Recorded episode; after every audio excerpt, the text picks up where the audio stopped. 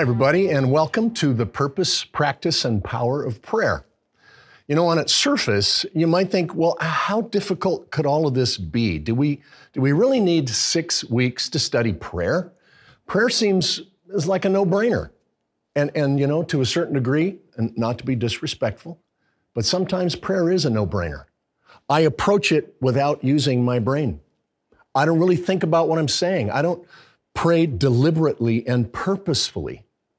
But it's important for us to understand how to pray so that we can pray more effectively. On the other hand, a common complaint that I hear from people is a, a dissatisfaction with their prayer life.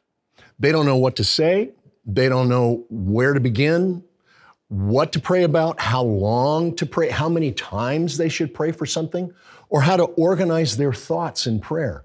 So, my hope in this study is that I can simplify it by breaking it down into bite sized pieces. So, in these next few sessions, I'll talk about the purpose, the practice, and the power of prayer.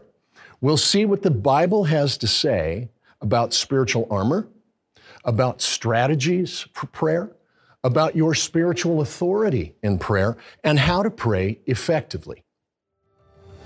I'll see you in our next session.